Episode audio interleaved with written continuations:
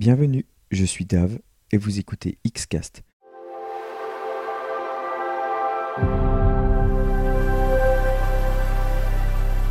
Le podcast subjectif et subversif 100% Xbox.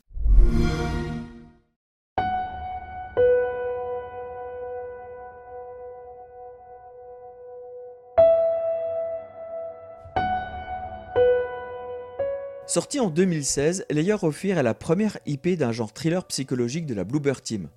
Toutes leurs dernières œuvres sont consacrées exclusivement à ce genre, dans lequel, je dois bien l'admettre, ils excellent. N'étant pas fan de ce genre de jeu, trop sensible aux jumpscares, il est très rare quand j'achète ce type de produit.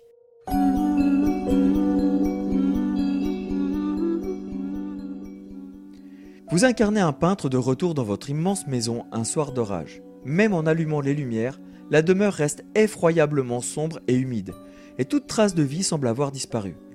L'atmosphère y est très pesante. Est-elle anamnésique? Vous explorez la maison en mémorisant les pièces et ses possibles interactions, mais rien ne semble vouloir bouger. Cependant, vous trouvez la clé ouvrant votre atelier de peinture. Au milieu de la pièce trône un immense chevalet sur lequel repose une toile tout juste débutée, l'opus magnum, le chef-d'œuvre de l'artiste, son ultime ouvrage. Dès lors que vous interagissez avec le tableau et que vous passez la porte de votre atelier, vous rentrez dans une spirale infernale retraçant la vie de cet artiste à l'esprit ravagé par la schizophrénie, révélant une effroyable tragédie. Sans aller jusqu'à pousser le propos de Ninja Theory dans Hellblade, Bluebird Team offre une vision globale de cette pathologie psychiatrique, une perception perturbée de la réalité par des manifestations productives, comme des idées délirantes ou des hallucinations et des manifestations passives.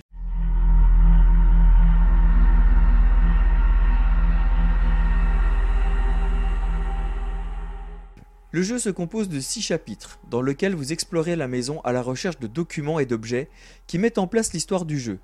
C'est un point and click à la première personne et dans une maison hantée de fêtes foraines, pour ainsi dire. Et comme toute bonne maison hantée, si vous voulez que vos clients chopent les chocottes, il faut les gaver d'effets spéciaux visuels et sonores afin de provoquer un maximum de sursauts. Chaque chapitre commence à l'atelier, le seul lieu safe pour votre cœur. Dès que vous passez la porte, vous pouvez oublier le design de départ de la maison. La visite se fait dans les mêmes pièces, mais dans un ordre différent et dans une réalité différente. De nouvelles textures, de nouvelles lumières, les objets sont esthétiquement modifiés. On rentre dans ces pièces par une autre entrée. Tout est fait pour désorienter le joueur, et plus on avance, pire c'est. Imaginez,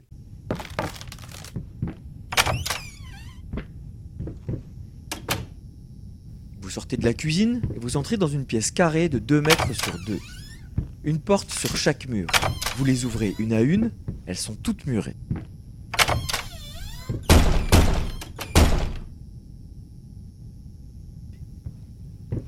Vous voulez retourner dans la cuisine, mais la porte a disparu. Vous faites demi-tour et un tableau apparaît dans un sens indescriptible d'une intensité extrême.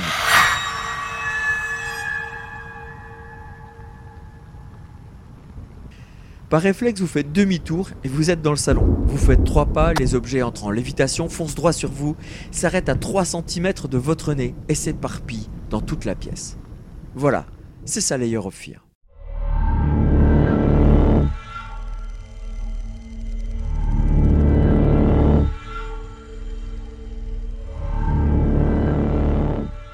Honnêtement, il faut tenir le rythme des déformations visuelles, mais je dois dire que la force du titre réside dans le son, Autant la finesse de l'ambiance, quand il ne se passe rien, est magnifiée par une légère mélodie de piano, autant elle sait se faire d'une rare violence pour accompagner le visuel brutal de chaque apparition. En ce qui concerne le game design, il n'y a aucun ennemi. On ne peut pas mourir à part de peur, ce qui ne sera pas le cas dans Layer of Fear 2.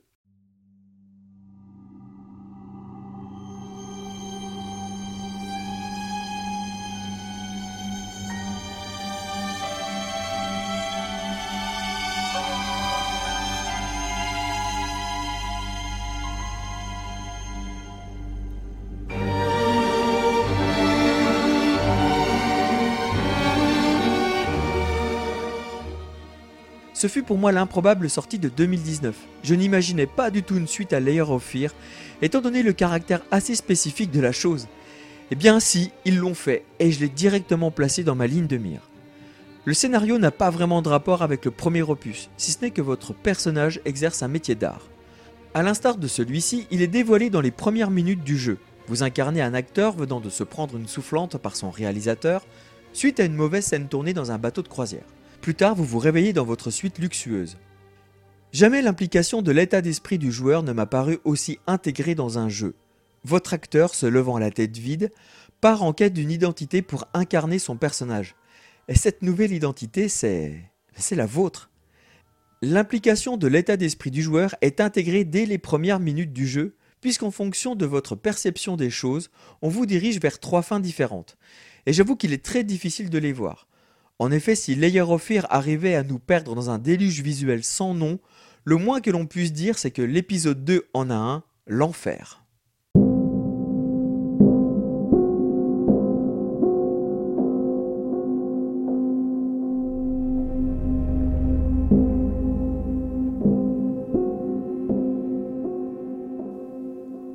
Manifestement, la Bluebird Team a massivement investi dans son matos de développement et sa bibliothèque. La licence passe en 60 fps, actualise ses jeux de lumière à grands coups de mesh shader au rendu hardware sublime sur ma Series X, texture haute définition et son binaural. Et je peux vous promettre que c'est quelque chose, d'autant plus que, comme je le mentionnais, des créatures ont fait leur apparition et sont capables de vous tuer, entre guillemets, puisqu'en vérité elles ne font que vous attraper. A noter qu'il est possible de jouer en mode shot, les monstres sont présents mais ne vous attrapent pas. La véritable expérience n'étant absolument pas là. De plus, Layer of Fear 2 propose des petits puzzles basés sur les mécanismes de gameplay classiques comme des codes à trouver ou des engrenages à bricoler. On retrouve tout ce qui a fait l'originalité de la série. On commence les chapitres dans une pièce, on déclenche l'événement, et on franchit une porte pour être de retour dans cette même pièce, et ainsi de suite. Et à chaque chapitre, l'esthétique générale change, tout en étant raccord avec la narration. La jouabilité est toujours aussi minimaliste, pas d'ATH, pas de menu de personnage, favorisant ainsi l'immersion et évitant ainsi aux joueurs un quelconque moyen de s'éloigner, histoire de souffler.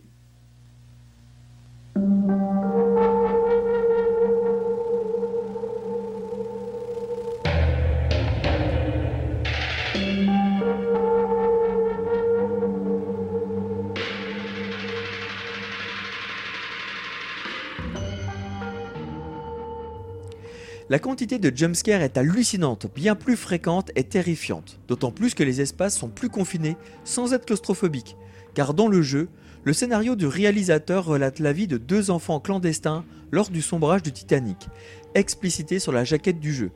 D'ailleurs, vous remarquerez des mannequins qui, tel une vague, semblent porter le bateau, et vous les retrouverez tout au long de l'histoire. Vous détestez ça, hein, les pantins et les marionnettes dans les films d'horreur, hein Surtout quand d'un seul coup ils descendent du plafond façon l'exorciste, n'est-ce pas?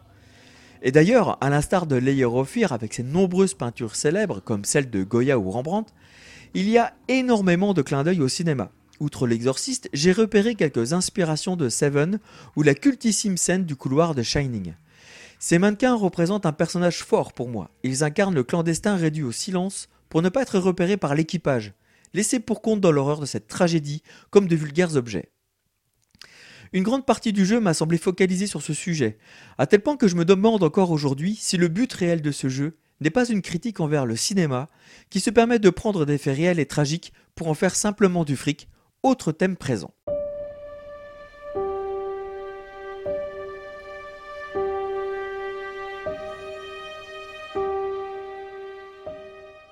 C'est un coup de génie. Là où les jeux narratifs nagent dans un éternel schéma constructif, à savoir une révélation faite sur un personnage clé au fur et à mesure de la progression, agrémentée ici et là de contenu additionnel sur le background, la Bluebird Team noie le joueur dans une illusion. D'abord, on vous fait croire à de futures révélations sur un personnage dans un scénario donné. Puis volontairement, au fur et à mesure, cette perspective classique est démantelée par la désorientation, obligeant le joueur à oublier tout ce qu'il a appris de son personnage et du contexte. Dès que de nouvelles informations sont données, elles sont systématiquement détruites par des scènes visuelles et auditives fortes, apportant implicitement l'essentiel et le véritable but de la création. Ici, c'est le propos qui s'installe et fait la part belle du jeu. Le personnage et le scénario ne servent ici que de prétexte, de remplissage, ce qui fera la patte de la Bluebird Team. Une fois ce deuxième épisode terminé, vous pourrez voir des fins différentes et les développeurs ont mis en place quelques secrets contenus supplémentaires enrichissant le background. Mais sinon, la rejouabilité est quasi nulle. Tout est misé sur le one-shot et comme bien souvent, c'est la première impression qui est toujours la bonne.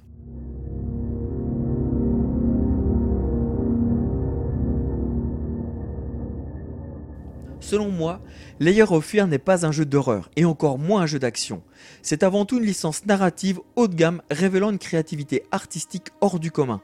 La Bluebird Team, en brisant la nuque des codes du genre entre ses doigts, signe avec ce titre le début d'une carrière significative parmi les sociétés de développement les plus spécialisées dans les jeux narratifs. Plus qu'un jeu, c'est une expérience unique, faite d'impressionnantes sensations de désorientation et de surprises terrifiantes. Tout est fait pour démanteler vos habitudes de joueur et ce n'est pas la peine de lutter contre le jeu. Il vous aspirera et vous ne ferez qu'avancer en subissant ses assauts. Plus qu'un simple train fantôme, c'est un roller coaster de la peur. Merci de m'avoir suivi, à très bientôt.